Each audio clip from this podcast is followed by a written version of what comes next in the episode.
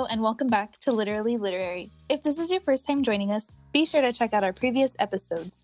This episode, we will continue our discussion on Citizen Illegal by Jose Olivarez. Last episode, we continued the discussion, focusing on some of our favorites from the first two sections. This episode, we will focus on the third section of the collection. Yo. Cool. so section three uh, is a section we wanted to uh, look at in isolation uh, instead of just looking at two sections because um, I think it does have a lot uh, in it, and it kind of um, you know to me it kind of represents a turning point for the collection. Mm-hmm. I don't know what you guys see, you know, but uh, yeah, I mean, I think it, it. I think as we were saying in the in the show before the show, the pre-show discussion, um, you know, this section definitely has poems that are, are tightly packed, you know, and I think have a lot to unravel and that are worth that's worthy of discussion. It gets very overtly political, you know. I mm-hmm. think in terms of uh, race, race and um, ethnicity, you know, mm-hmm. nationality. So, yeah, definitely a lot to dive into for this section. Yeah, and uh, we wanted to start off with um, Mexican Heaven, since not only is that the first one, but uh, I think you know for Mexican Heaven, it, in it and of itself, right, it kind of represents its own turning point. But even just looking at the the first one, uh, Vanessa, what did you think of of um, the first Mexican Heaven in here? I think it's very representative of like I think the stereotypical way that people see Hispanics and Mexicans particularly. How how so? Um, like well, it's just it's focusing on like the idea that in order to get into heaven, it's to work, and I think that ties back into like what we were talking about last episode, where heaven kind of represents America, mm-hmm. and the idea of like in order for the Mexicans to get into heaven, they have to work. Mm-hmm.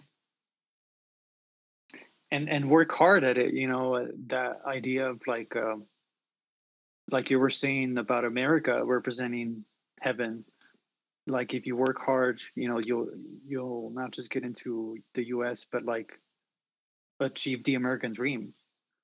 Um mm-hmm. and so it's kind of interesting how it's kind of represented as a fantasy. Um and you know it, it's kind of that idea of like the last two lines there of like might implying that it's not necessarily the case that that's going to happen right? It's like the the dream. Yeah, it's not a guarantee. Mm-hmm. Yeah, I, I, think this poem is a great intro piece for this entire section. I feel like it's a, a microcosm of of that discussion of the you know Mexican labor and and again like you said the Mexican dream. What does it mean? What does it entail? Um, Jose later on uh, draws on the, draws some really great lines uh, about this connection in some of the later mm-hmm. poems. And and Saint Peter again, right? It's kind of like you, we were talking about last time. It's kind of like the immigration agent who decides, you know, who goes in, who who doesn't. Right. And just like you were saying, Vanessa, about and you all were saying about Mexican labor, you know, it's like, well, they get in, but they're they're going to be working, right? Mm-hmm. And again, it kind of another subversion of what we think of as heaven and uh, you know especially right now when like there's going to be a lot of virtual zoom uh, like easter celebrations for a lot of catholics mm. um, or you know the passover for others um, is um, you know that it's it's it's it's it's still something that doesn't seem much different from you know the real the real world mm. anything else about this one vanessa I don't think so. okay. Well, the next one right after on 29, uh, the day my little brother gets accepted into grad school, to me was uh, the one in this section that stood out to uh, to me a lot. Um, I really like what Jose or the speaker, I should say, uh, did here with um, um, the the way that the story of his brother is told and narrated and ultimately comes around you know with like it, it's very well bookended mm-hmm. um and you know the way it starts in the second stanza with um the idea of of the brother the little brother you know throwing the cap and fluttering like a bird you know with a broken wing you know and, and it's just kind of the tragedy of or it not tragedy but it's it's tragic right and it's sad that like when that man's my brother was still broken unemployed. And um, so that was for graduating from college. And you know the the way that they celebrate is very subdued you know just a toast and very um, meek. And then uh, in the second to last stanza uh, i my strong lines there were where it says um, my brother is going to grad school, another promise, the familiar fluttering. Again, referencing back the fluttering of that bird in the beginning. Um, and it kind of ties in with Mexican Heaven the, because it's that idea of the American dream, but the American dream is realized by, you know, Mexican Americans or immigrants of how you know they're graduating they're they're being uh it's it's success but it's still something that uh doesn't necessarily lead to opportunities. Yeah, mm-hmm. yeah I, I wholeheartedly uh, agree with with your assessment there jorge. Um those were in fact uh some of the lines i drawn as well. And and really again just just kind of the the contrast between the dream and the reality um, you know, again, dream referring to American dream, what what you can make yourself. You know, ideally, grad school is this idea, or just graduating college, right? Is supposed to be this this mm-hmm. big goal, but the reality for so many people is is what's said here, right? Broke and, and unemployed.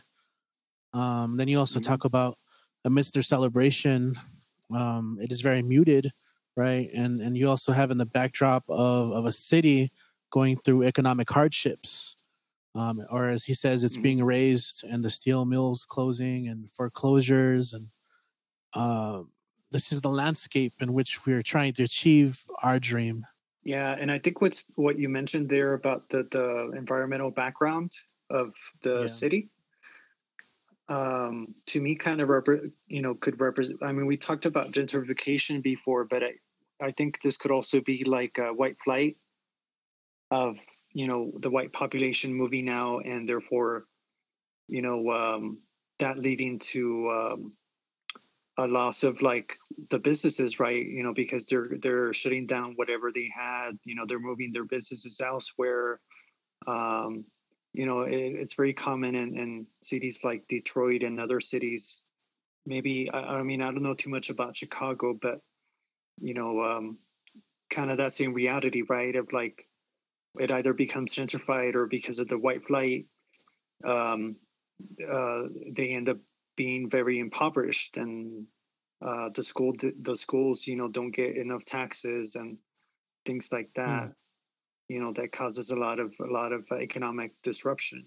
So yeah, I, I thought that was really interesting too. Yeah, this one was this one uh, resonated with me a lot. Yeah, and also that it's grad school. You know, I think grad school like is even more exclusive um, so it's kind of interesting that the little brother here, you know, the acceptance comes and you know it's it's still something that hasn't we don't really get the the results of that unlike the the graduating with a, from college but you know it's kind of represents that well you know they don't have a job and so they're going to look at another opportunity yeah. through higher you know masters yeah, I also like how he refers to uh, social media, or in this case, he, he calls Facebook, and he likens it to a digital block. In other words, you know that's mm-hmm. that's where our, our community is and can be.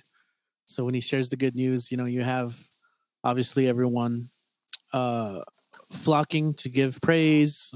You know, imaginary flowers, um, and I like the way that that's set up, almost like this this fake world right? And in the end, you have mm-hmm. like the reality, right, of, of the vacant lot and the weeds and ordinary grounds and no magic.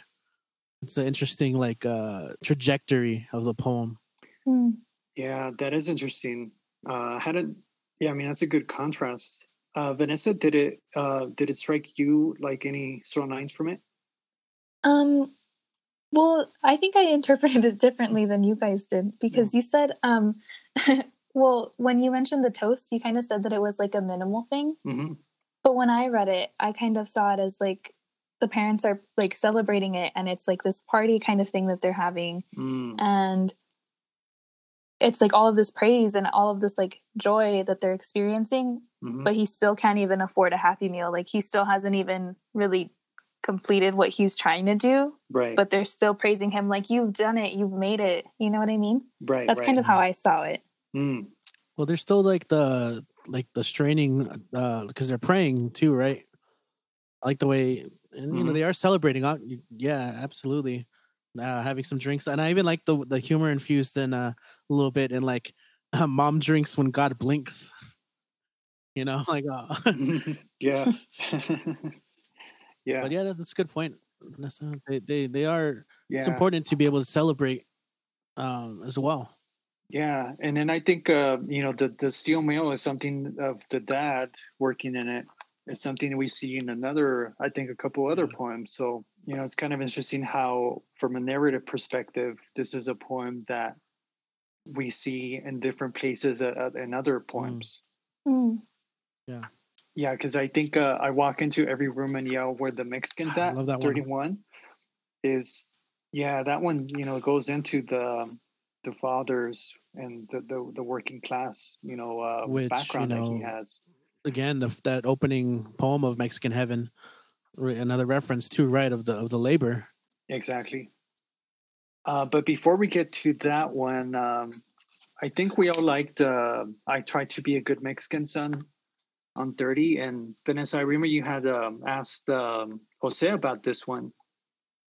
Um, so I was wondering what, what is it that drew you to this one?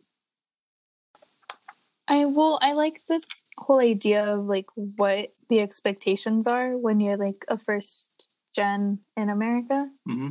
Um, and it's a lot like it's kind of what we talked about a lot, focusing on I'm not your perfect Mexican daughter. Mm-hmm. So I kind of just saw the connection between those 2 mm-hmm. Um, and I thought it was very different in what is expected of a son in comparison to the daughter. Mm, yeah. Like the first line of this poem is I even went to college. And in comparison to Erika's book, um, she's not expected to go to college. She's mm. expected to stay at home. Mm. So I thought that was really interesting. Yeah, that that is really interesting in terms of the the the prescribed you know gender roles for that's different you know for sons than it is for daughters. Um, and uh, it's kind of interesting, you know, that both of these are also set in Chicago.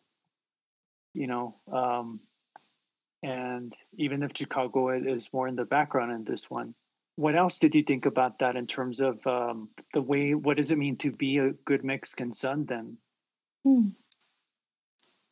would you would you say that like um, you know so well when it seems like there's an expectation of college but like also a certain degree and uh even like the language he's speaking um his religious religiousness also Mm-hmm.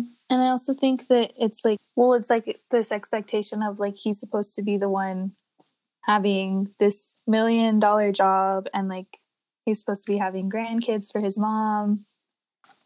Um, it's just a very different expectation, I think. Mm-hmm. And were there lines in particular that uh, you wanted to highlight?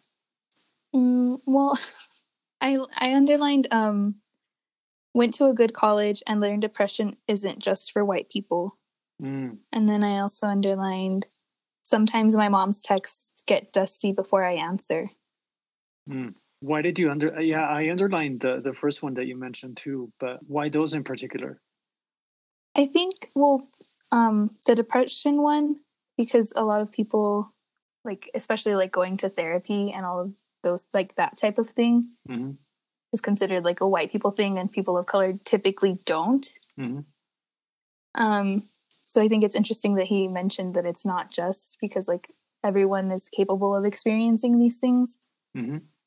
Yeah, and I think you know if you all remember the the poem about the therapist, right? That mm-hmm. uh, we covered last time, kind of uh, touch. I like the intertextuality of this collection a lot. You know how like one thing you see in one poem, you see in, in a different way in another, and um, but yeah, you really you know hit the nail on the head there in terms of the the expectations, not just of being a son, but of being Mexican you know, and how he's kind of carving out his own territory by seeking out help, you know, for something that is mm-hmm. considered part of white culture. Mm-hmm. Richie, what yeah, did you think? I mean, I really liked this one as well.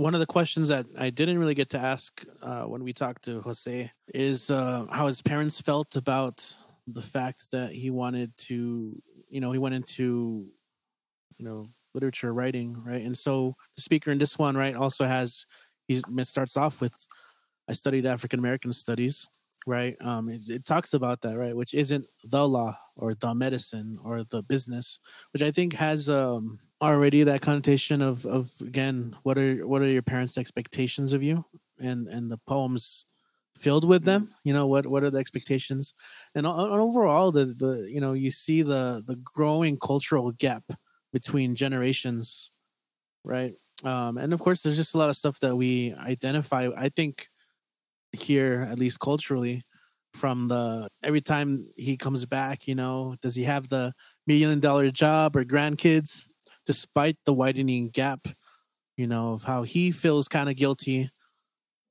about these things, uh, uh, you know, enough to write about it in the sense of speaker.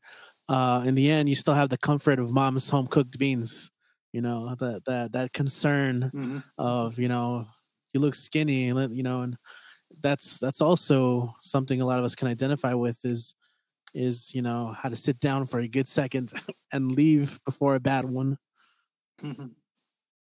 Mm-hmm. yeah yeah and i also like the um, aside from the you know the what you mentioned about the the family um, support that is still there regardless you know like in the second line how uh, it ends with my mom still yeah. my mom still loved me uh, mm-hmm.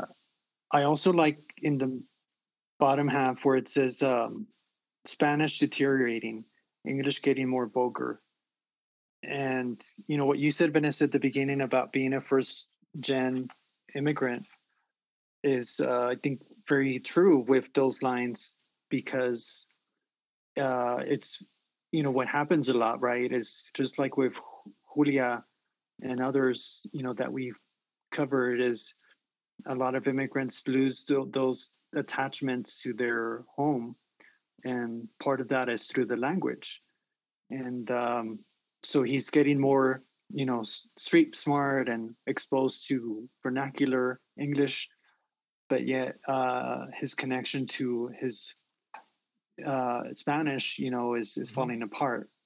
Mm-hmm. And um, you know it's another sign of again that the i think i almost feel like the good mexican son is something that should be in quotation marks you know kind of like a good man uh in a flannery o'connor sense right of like you know well it whatever you think is good is really kind of relative because you know he's he's he's good right? Like he's not like he hasn't lost his attachment. It's just the way that he's you know still trying right? And um uh and yet still kind of you know trying to um keep up with the changes and in the new world you know america that uh he's trying to balance both basically man there's that word again balance yeah yeah because we've talked about that before right um you know, in his other poems, I think. Yeah, yeah, definitely in the previous episodes for sure. Did any of you have the next one then that I walk into every Hell woman yeah, I do. and yell where the Mexicans at? do you? Uh, I had a I had a line or two, uh, but if you wanted to, uh, so uh, you know, again, uh, you know, every poem in this section is is is so packed, you know, and that's one of the things I really I really appreciate about about poetry, you know, or this kind of uh, form of expression, because there there's so many images mm-hmm. to unpack, and uh, all of us come to our our own understanding and meaning through that way. But uh, here you also see uh, the speaker dealing with with again once once again another juxtaposition of of him socializing in a, you know a place he normally again he's trying to look for himself right? And he's and he talks about again the the you mentioned the dad working at the steel mill right? Um and how that kind of comes up in conversation during during the party um and the way he discusses uh i think it's it's very interesting the way we kind of speculate on people. That is you know he mentions the way he describes the white women in this in this particular poem right? There's uh, a liberal white woman and he says that she she tells me she voted for hillary and wishes bernie won the nomination which i think is an interesting pers- interesting thing to come up in conversation.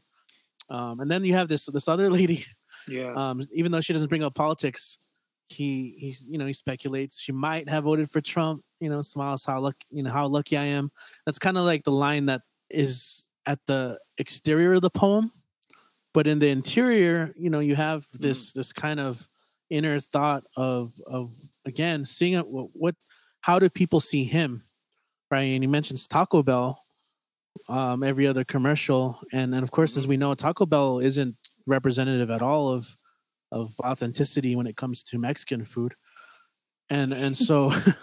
I, I, really like the line when he says, "All my people fold into a two dollar Crunchwrap Supreme," In other words, the way in which, um, and and again, this kind of even goes to the the opening poem, "Citizen Illegal." Even though it's not through language, it's through through culture, through images, right? How how we all perceive each other. And so he's he's looking for this identity, yeah. but he sees his, his dad singing a, a, a love song, kind of like a jaded love song, but he's singing it to America. It's like an illusion once again, and um, before mm that, I, I, I mean, there's there's a lot to break down.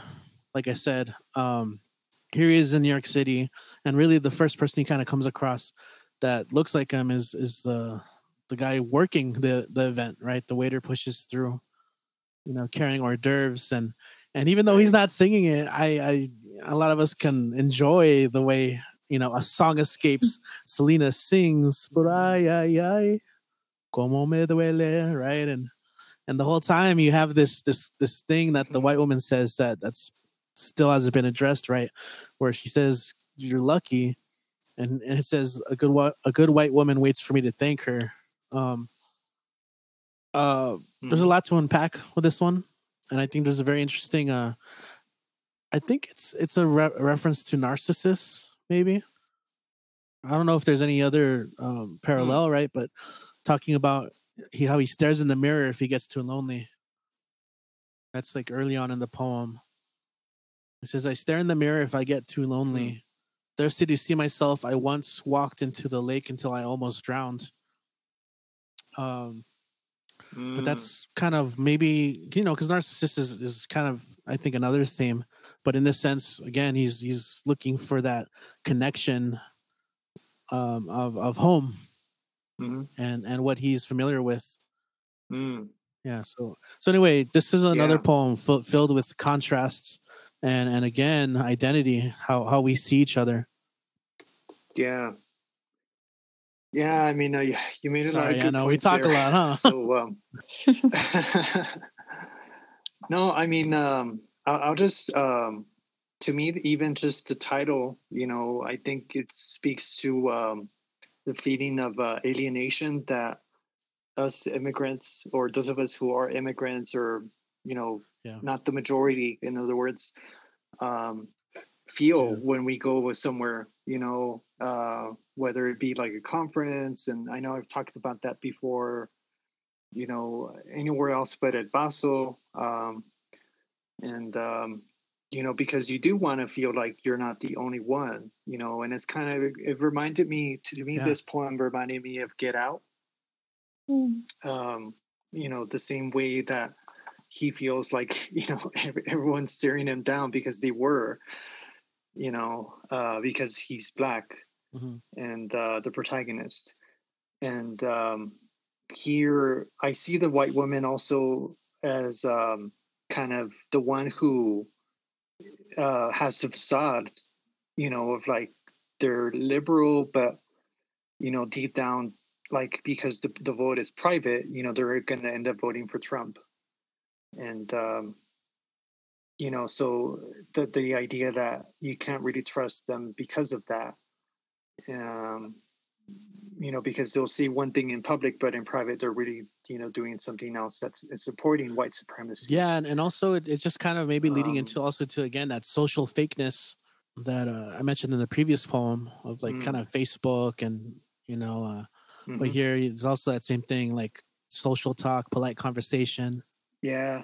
Uh, and then with the dad, you know, I, I, like the invisible labor of like drive a car that goes mm-hmm. and stops because of something my dad makes you know uh, so whether it's like car parts or like um, food you know like agricultura like all the crops and fruits and veggies you know that immigrants raise uh, is all that invisible labor uh, that the the white uh, population ends up of course benefiting from but not recognizing uh, vanessa what did you think of this one i mean i definitely feel like it's has that sense of like being homesick um, that you guys kind of touched on. Um, I like the line where it says that there's not too many Mexicans in this part of New York City. I don't. I wouldn't mm-hmm. say that I like it. I like it, but I don't like it. Yeah. Um, it's just this whole idea of like I think that you expect to find certain types of people in certain types of places. Um, mm-hmm and so it just kind of really t- like ties in this whole idea of like he wants to be with his people, but he's here in this city where there's not a lot of his people. Yeah, and uh, kind of what also to add to that, what Richie said about well, the only one who's there who's like him is the the the the one who's just actually working there, right? The waiter. And again, it reminds me of Get Out because if you guys have seen it, you know, there's that scene where he approaches someone who's black at the at the gathering, you know, because they have like a little uh, celebration, and uh, that other person is like all zombied out. You know, he's like in the second place, and uh, so it's it's a very awkward encounter to say the least. Um, but it kind of reminds me of that, you know, because like you you actually don't have someone to mingle with, you know, uh, because they're in this case they're working here. Mm-hmm. And I think lastly, the the good white woman is a good mm-hmm. contrast to the good Mexican son. Right. You know, I don't know if that's intentional you know, but I think you know here it's a much more ironic good like quote unquote good white woman um, than it is in the other one of the good Mexican son. Yeah. Did any of you have um, Mexican American obituary? The next one. This one's pretty heavy as well. I just think talking about contemporary yeah. race politics, and not even contemporary, right? Because I think there's a lot of references to once again to the past uh, of the U.S. In, indiscretions in terms of uh, mm. race relationships. That, of course, I think, um, you know, sla- again, we talk about slavery and treatment of indigenous Native Americans. Um, in this case, you have the characters of Juan mm-hmm. Lupe Lorena um, becoming American. Um, you know, it, their struggles really. Um, I think the line serving crackers at a picnic while a strange wind swung through the branches carrying names um to me that's just to a reference to to what i was speaking about right now the again you you see the labor serving the white people again he uses the mm-hmm. derogatory term crackers um mm-hmm.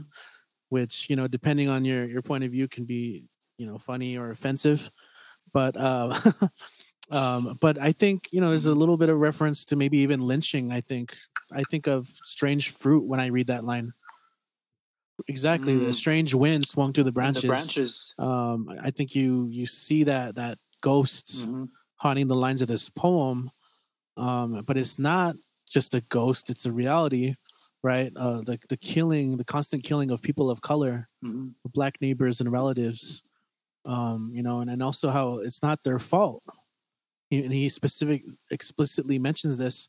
Juan mm-hmm. died saying it was none of his business Lupe died believing their degrees would have saved them or would have would save them. Um, Lorena died after loading the gun and handing it over to the policeman who aimed it at her whole family. Um, again, this is talking about something more systemic. And and as I mentioned in the pre-show, um, these string of poems, I think, all build a crescendo to to this second Mexican Heaven. But we'll we'll get to that. But this one struck me as a very very heavy and sad poem yeah. for these reasons.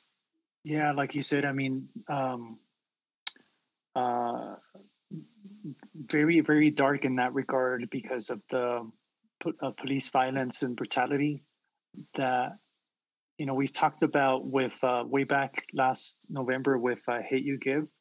Um, no, yeah, but I think you know you made a very good connection there uh, to Strange Fruit, and um, I like also how the speaker here chooses not to capitalize Trump, you know, but does capitalize Juan Lupin Lorena. Yeah. Um, you know, I remember you, Vanessa, had asked him about, you know, capitalization and proper nouns of some things that are not capitalized and some things that are.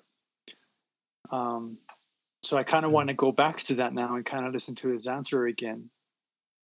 Mm. Yeah, absolutely. That's that's the cool thing about the fact that we had them on. Like as we listen, as you guys listen to this episode, listeners, uh, we rarely address you, but hi, listeners.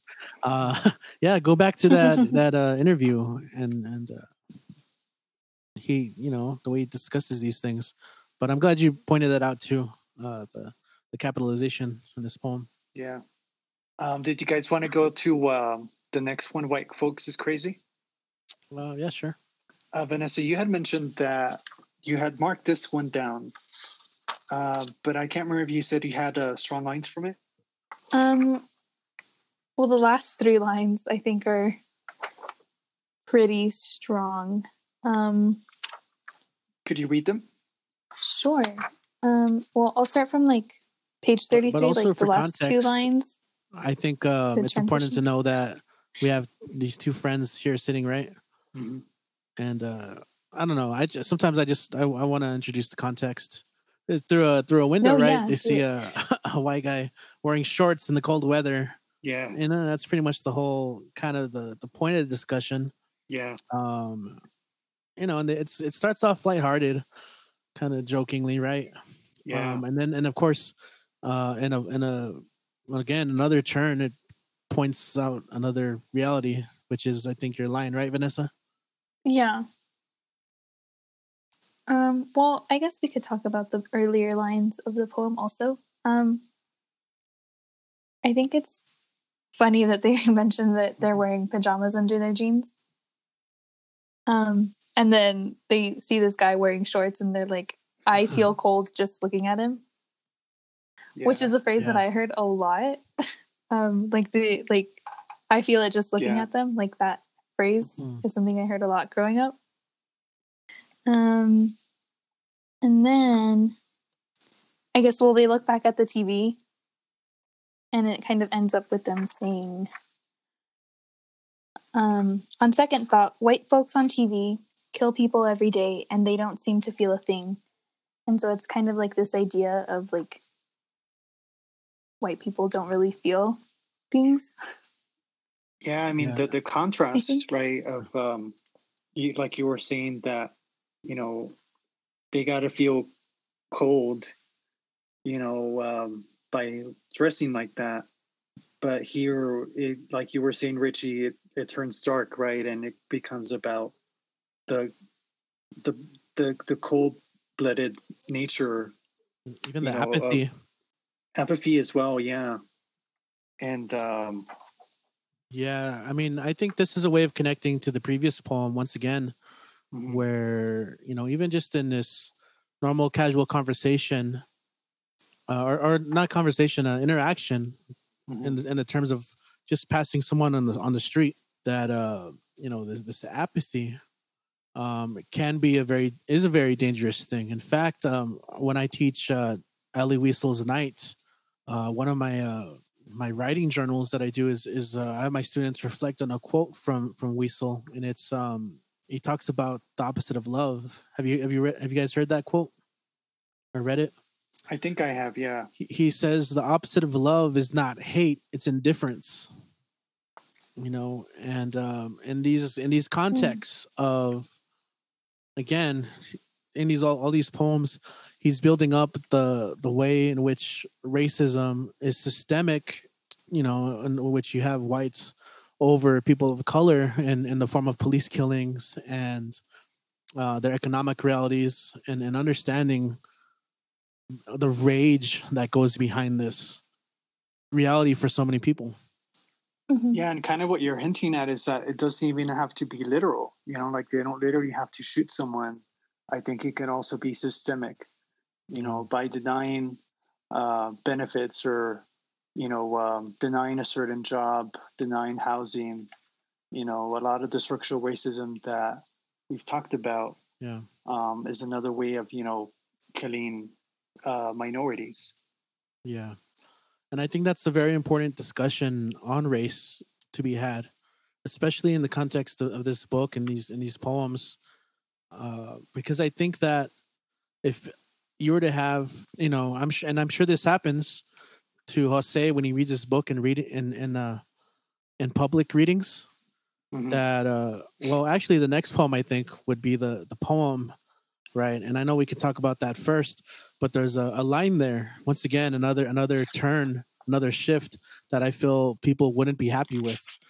But I think, like I said, all the previous poems leading mm-hmm. up to that line build up this case here of why he he mentioned he says this line mm-hmm. and why and why it's ne- necessarily not wrong because mm-hmm. it's supposed to point out this this indifference but uh, i'm kind of getting ahead of ourselves because it's it kind of ties into the next poem and i know i know vanessa you want to talk about it but i don't know if we're if we're done with this one just yet are we yeah i think um i i, I think that's a good transition for it go ahead vanessa so the next one I'm sorry, I didn't. Uh, no, man.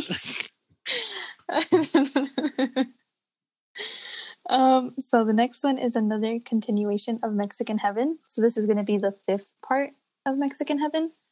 Um, I think this one's my favorite to have him read, like in person, like this this verse, because he he pauses and he kind of like he does laugh sometimes. So I think it's I think it's probably one of my favorite stanzas that he reads. I don't know how to transition from that. um, Maybe do you want to like, just read it? Yeah. Okay. Yeah, I can read it. Okay. There are white people in heaven too. They build condos across the street and ask the Mexicans to speak English. I'm just kidding. There are no white people that in that heaven. Was a good, that was a good uh, in the spirit of Jose. and, yeah. Yeah. I I, yeah. I actually really do love the way I really love the way he reads this one too um, in public. Uh, he definitely has has a way of delivering that line. Um, like you said, Vanessa. I'm just kidding. There are no white people in heaven. Mm-hmm. Yeah, and uh, that's a line that you know can be very uh, polemic. mm-hmm. But you know that's that's really the point I was just trying to make is that this is something that I think he's drawing attention to in the previous poems. This this uh, issue of race and why he says a line like this, something like this. Mm-hmm. Yeah, exactly. The um, you know because it is kind of um, that volta, right? That turn that we have talked about in his poems here. Of you know, you you feel you know it's kind of like a like a basketball game, right? Like you feel you're going one way, but all of a sudden, you know, someone comes right behind you and like seals the ball for me, right? And um, huh so I, I kind of feel like this is what he does, you know, that's very effective. Um, and uh, the humor also, you know, I think is um, is something that it's it's a dark humor in a way. Oh yeah. But I think it's also lighthearted, you know, um, because like he had said in the interview, he wrote this, you know, for um, um, with an immigrant in mind you know, and I think audience kind of what you were saying, mm-hmm. Richie. Um, I can't remember when you said it, but you said it once. Uh, you know that audience is always very important when it comes to like who you're what you're writing mm-hmm. um, and uh, yes. so i think that in itself if we think about the the how it fits into the whole of the other mexican heavens we've seen i think it's interesting in terms of well you know this is the heaven that is heaven to a lot of Mexican immigrants, right? Because like there's no justification from the condos, and you know Mexicans can speak Spanish without feeling like they're going to be ousted uh, for speaking their home language. Yeah. Yeah, I mean, you also have for such a mm-hmm. short poem. Um, I mean that that's also a, a, thread to pull on is the whole speak English debate, right? Um, mm-hmm. Again, there's no national language right? but uh, there are certainly people who would make you feel that make you feel that way. Yeah. And, um, I uh in preparation before we actually interviewed Jose, I, I was um I went on YouTube and and, and was uh, watching some of his readings.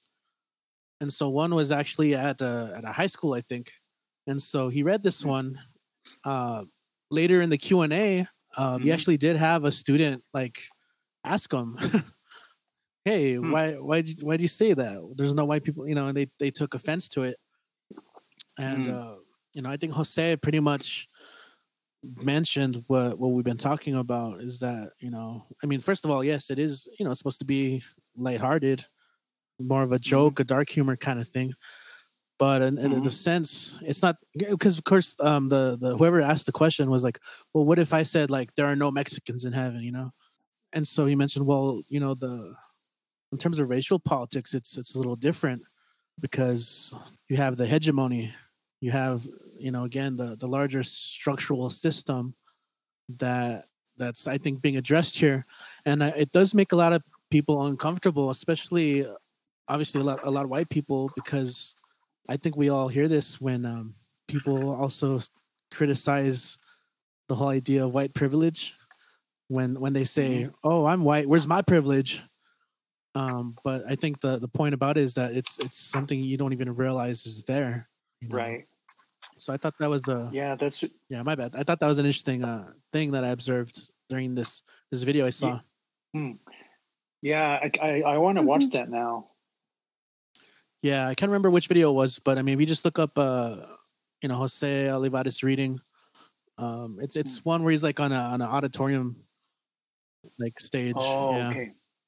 Cool. But the Q and A's are like at the end of the of the video. Right. And Vanessa, you had uh, mentioned that this was one of your favorite, uh, you know, in terms of the seeing it live. Uh, but what else did you like about it? Mm, well, I like that it's a smaller piece of mm-hmm. like a bigger whole poem. I like that it's split up throughout the collection, like mm-hmm. by stanzas. Mm, I also like that it's like it is lighthearted. Like it's not like a serious or it's not so serious. Like there are mm-hmm. serious mm-hmm. elements to it, but it's not completely like right serious. Yeah, I mean it's kind of that tongue in cheek humor that you know the implication of course is that you know they're in hell, right? And so that kind of that kind of does make mm. it dark. But um, you know, to a believer. Um, but I think it's it's just like Richie was saying. It's one way of looking at the inequalities and injustices of, you know, like if if if there's something that they've done that is wrong, you know, to a whole people, right? Whether it's immigrants or minorities in general, African Americans, it's um, etc. Uh, then it's something that there's punishment for that to Mexican immigrants, you know, brings about that comfort, you know, and that's why I think that this poem works so well, you know, when it's delivered live and with an audience, um, you know, because there is that kind of, well, you know, it, like if you're not following along, if you've never heard the poem, if you don't have it, you, you are kind of misled, you know, and so there is kind of that relief that comes in with the last couplet. Mm-hmm. Mm-hmm. Um, the one that I that I had next uh, was poem in, which I become Wolverine, yeah, but um, uh, this one uh, to me was the most complex from the from this section. Um, you know, not just the, the second page that kind of turns it into like a dual columned poem uh, that makes it readable in different ways. Um, but even from the first page, you know, uh, the the spacing, you know, that in terms of its form, I think is is is uh, is is interesting. And um, aside from that, um, you know, to me, naturally, and as I'm sure to you all as well, like I was drawing to, you know, the reference to yeah. El Paso. Um, and of course, even though it's not a positive reference, I think it's a reality, you know, that ICE does conduct raids here, uh, as they do in other immigrant communities. And um, so that, you know, jumped out at me. Um, and you know the, the it's referenced uh, as well. You know the the ICE officers in the couple of stanzas below about cubs ready to bite. You know, and so I really like in this one the imagery of the claws and, and animalistic imagery uh, referencing Wolverine. You know, which um, kind of comes to to um, to a head. You know, on, page thirty eight where um, I don't know if any of you had uh, marked you know when the the allusion to Wolverine, you know, becomes I know my rage is a poison. I know it kills me first, and still I love it and feed it. I mean, I can see it like the last scene of a movie.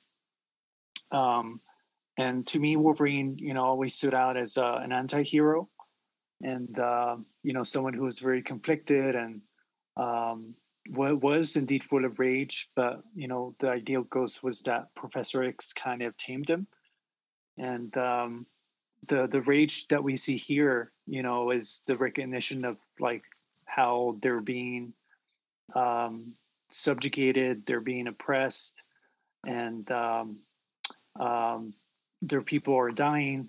You know, their people are being taken by ICE. You know, detained, and of course, uh, it's it's even worse now under this presidency, and and there's uh, of course, you know, still uh, kids being detained and just like today i was hearing about how kids were being transported through the airport you know being exposed to the virus potentially um, so um, i feel you know the, the, idea of rage is something that of course is very um, uh, prototypical of of what minorities feel but how the speaker here you know realizes that just like the invisible man you know, it's something that can kill him. Um, yeah. So uh, I, that's what I really liked about it. You know, like just like Wolverine, the idea that uh, if you don't control it, it is some, it is a poison yeah. to you, and it is a poison to your community if you give into that because you know someone might shoot you or what have you. Mm-hmm.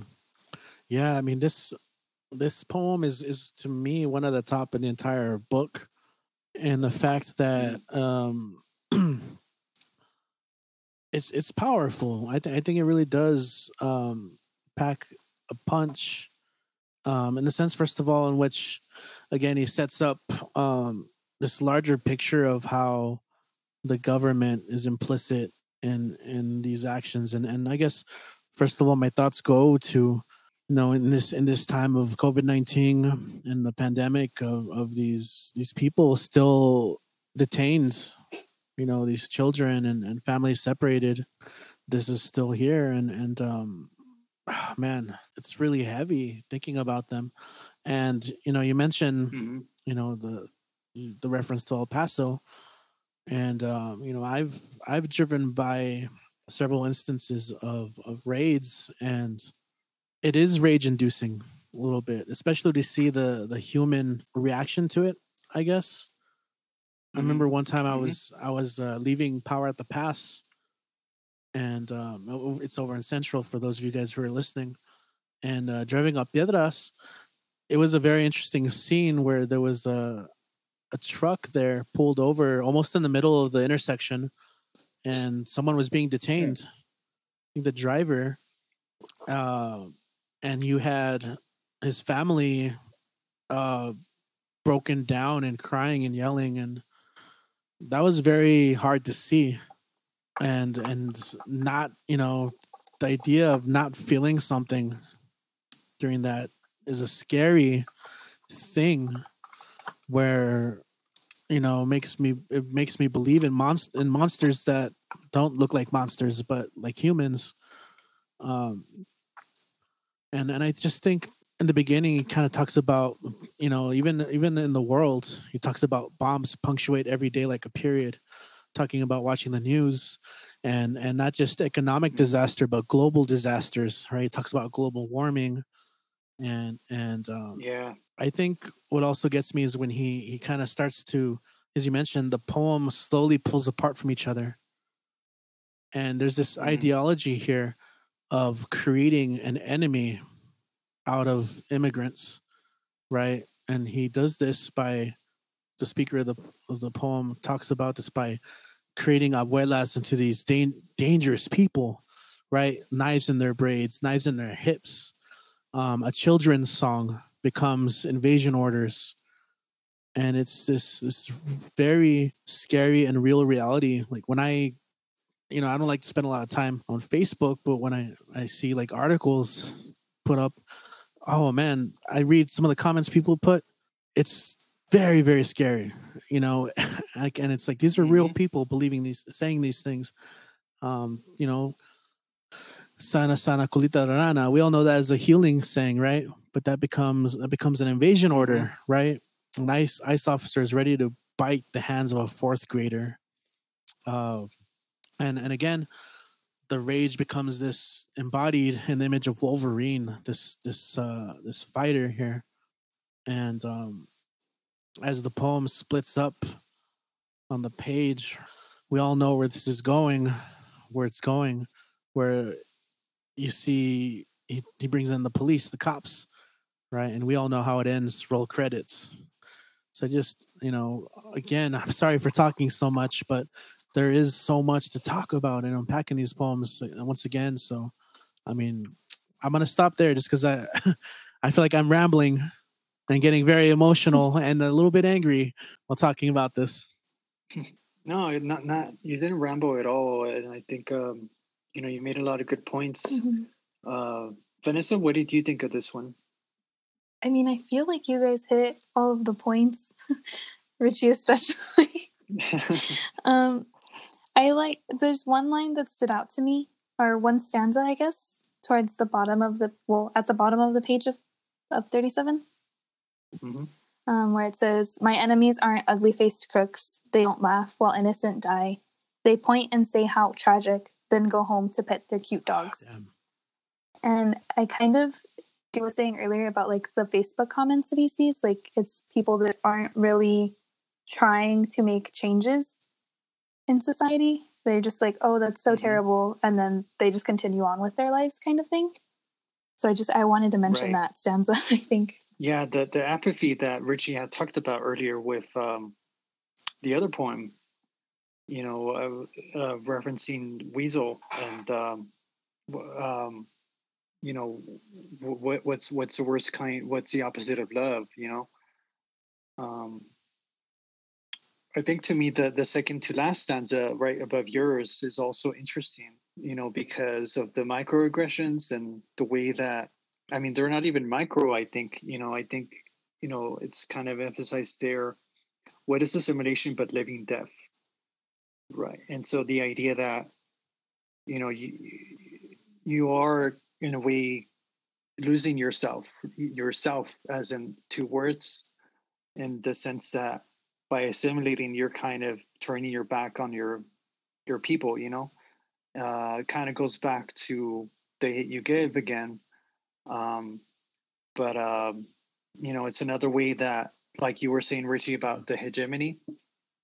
Um, in the the sense of um, you know it's it's controlled by by using this way of of just enforcing the language you know and it starts there you know it doesn't have to start at like people uh, ice officers and ice itself you know only existing mm-hmm. since 2003 just to give people perspective that you know it's this relatively new agency of Homeland Security that uh, doesn't even have to start with the raids. You know, it could start in the classroom, it could start in the streets, you know, with those kinds of things that are not even necessarily micro, but just ways that people are made to feel different. And ultimately, um, like you were saying, Vanessa, uh, that people point out the tragedy in it, but then don't even do anything about it. You know, they're just kind of inert and, you know, shut mm-hmm. their homes Wow. I think we all had um, Mexican American disambiguation yeah. mm-hmm. on 41. And uh, I think this is another one, you know, where like we were talking about the Jose performing. Uh, this is another one where I always enjoy him performing. Um, and it's all one one stanza. Um, and um, I think it's very complex because of how it's kind of like a I mm. see it mm. as like a domino effect.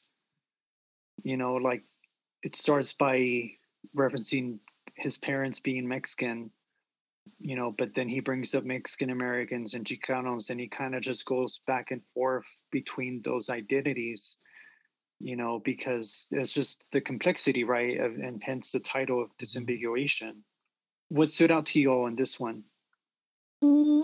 I noticed that this one does go from English to Spanish a lot more than the other ones did. Hmm. Um, like there's specific phrases that he says. Mm-hmm. Why do you think that is? The jumping between one language, one tongue, and another. I think it's just more representation of who he feels he is. And this idea of like having mm this Americanized version of himself, but also he still very much has these Mexican roots. Hmm. Um, mm-hmm. You said it was more, you saw it as kind of like a domino effect, and I kind of saw it as more of like this back and forth of like the, these two cultures. Mm-hmm. Yeah. Mm-hmm. The push and pull. Yeah.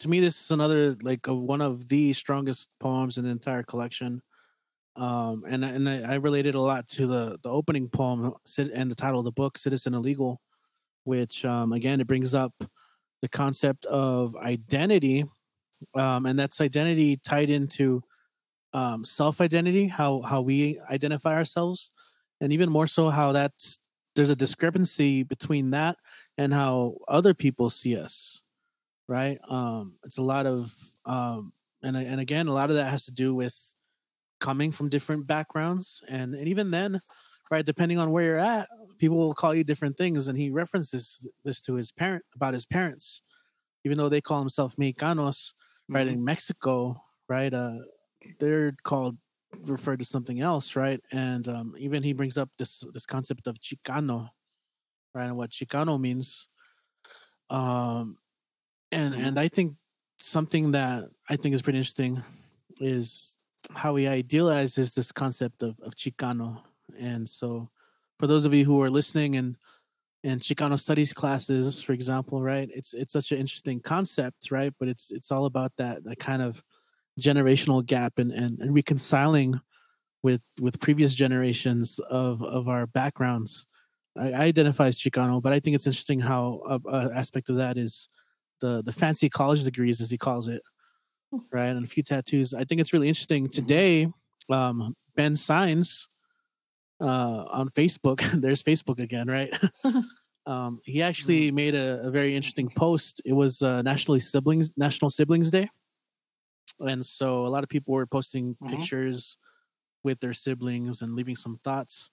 So in Ben's post, he he uh, posted a, a, photo of his two younger brothers, which, by the way, they have a crazy family resemblance, right?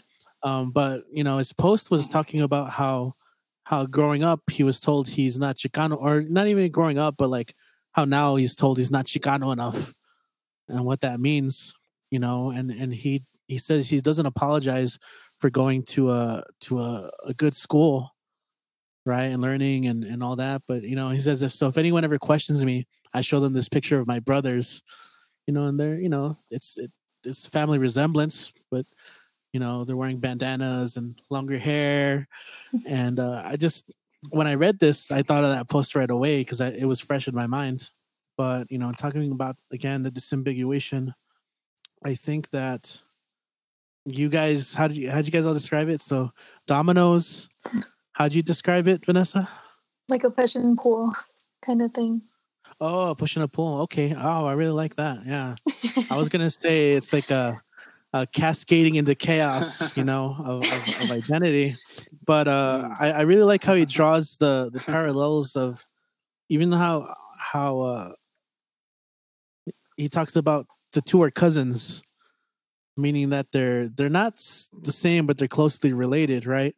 Um, he talks about mm. that with the American Dream and and the phrase royally effed. I'm not going to say the word because I don't want to, you know, it's a podcast. Mm we want everyone to hear it. But he has that line yeah. right. Royally effed should not be confused with the American dream, yeah. although the two are cousins. Um, and, and I think it all leads up to to this idea of of again how of identity. Um, ending with what the government calls non-white Hispanic or white Hispanic. Um, who parents call mijo, even when I don't come home so much. So again, a lot of it has to do with place as well and who's observing. You know, right now we're we're all dealing with the 2020 census, and um, you know, I think in, in my parents call me mijo, so in the end he's mijo, and that which I kind of like. I bring he brings it back home. Mm-hmm. Sorry, that was that was a, a rambling mess again. I'm so yeah, sorry.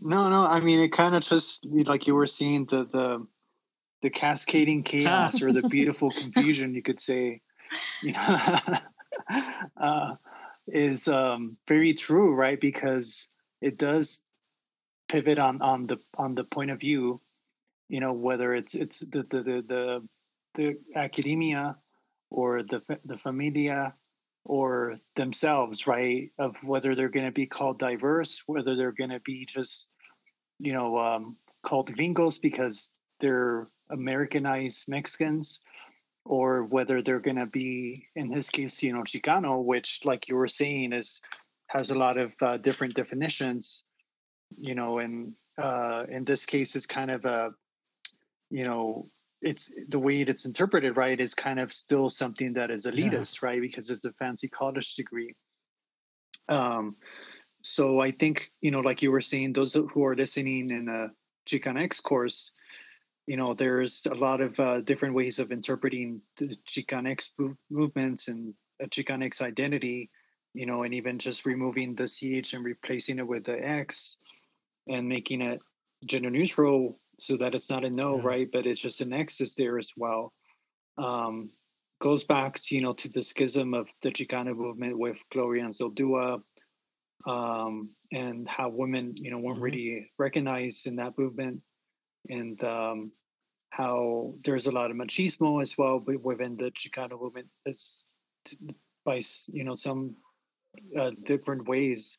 Um, so I think you know that is what makes this a poem that represents just all the complexities of identity yeah. mushed into one right and um, why it's so difficult for many you know when it comes to the census like you say there at the end of just well who am i right like what am i and how Remezcla has a great video on that. I don't know if y'all have seen it, but they have a great video on the census and why you know it is kind of problematic in that regard. Right, is so strang- strangling mm-hmm. to a lot of people who might not identify that way. Right? Exactly. Vanessa, were there any lines that um, you related to or that you found interesting in mm. of themselves? At the beginning, I liked the when it says, um, "I am a Chicano from Chicago," which means I'm a Mexican American with a fancy college degree and a few tattoos, which I think we already touched on. Um, and I think that kind of comes in and out throughout the poem. He mentions it a couple of times. Um, mm-hmm. The food, the idea of food in this one, I thought was interesting also. Towards the end of, well, towards hmm. the bottom of page 41, um, uh, he wrote, um, mm-hmm Everything in me is diverse, even when I eat American foods, like hamburgers, which, to clarify, are American when a white person eats them, and diverse when my family eats them. I thought that I thought that was mm. interesting. Um, yeah, I think the idea of college in this one also. Um, the mm. idea of um, putting, um, I guess, diverse people on the brochures to sh- showcase that the university is diverse was interesting. Um, right. And I think the way that this kind of ties into all of the previous poems and the idea of like being a good Mexican son and what it is to be Mexican American. Yeah, like like juggling all the all that, you know, whether it's like placating mm-hmm. what your parents want in you, um, and your parents themselves, you know, in this case the parents are undocumented, you know, and so that kind of is a whole thing unto itself. And um how there's that uh, undue burden, right? That is referenced in the other poem about how the the good the quote unquote good Mexican son mm-hmm. is seen as like the salvation, right? The the solution to the the the the sacrifices, you know, that the parents had made because they're undocumented to come here for the American dream is something that now the onus is on the um, you know the college the gore here, uh, and which is true of many, you know, immigrants and many mm. first, of course, many first generation immigrants. Um, so I think it's a really interesting way of uh, representing all that and the chaotic nature of of like, well, who, how do I, how do I succeed in academia while remaining true to my, to my, um, you know, to my roots and to my culture you know even something like you said about the food that he chooses to eat you know and i think um goes back to that taco yeah. the, the i mean mm-hmm. not taco but the crunch wrap supreme that is um, you know the mexican is folded into in the other poem that you know you us who are identify as as mexican or mexican american um you know it's not even a burrito right it's a crunch wrap and so the even the identity of, of it as a Mexican food staple mm-hmm. is is taken away. You know, we, well, so yeah, no, you know, I don't know. I, I was I, I was just laughing how how uh, how people call it wraps. God, God mm-hmm. forbid you call it a a, a burrito. yeah, right. There, there's a great YouTube video about it. I don't know if you have seen, but um, you know, someone who made a parody of of um, Tim James running for uh-huh. governor of Missouri or something. Uh, and someone made a parody because he wanted people to speak English or like uh, English only driver's license exams. And someone made a great parody of like how they were going to turn everything into uh, English, you know, so even like Starbucks, um, venti and all that was going to turn into like small, medium, yeah, yeah. small, large, and middle or something like good. that. I have to check it out. yeah, it's really funny. Um, yeah, I show it to my classes, you know, as a way of talking about language and how people can have bad intentions, even though they might seem like they are really just trying to make it for economic wow. reasons. You know, so that's that's the end of of the third section. Wow, it's a lot. Uh, Thanks for joining us on this week's episode discussing Citizen Illegal by Jose Olivarez. And if you haven't read it, we hope we inspire you to pick up a copy. Literally Literary is brought to you by the Mellon Foundation through the Humanities Collaborative at EPCC and UTEP. Follow us on Instagram at literallyliterary.ep and on Twitter at literallylitep.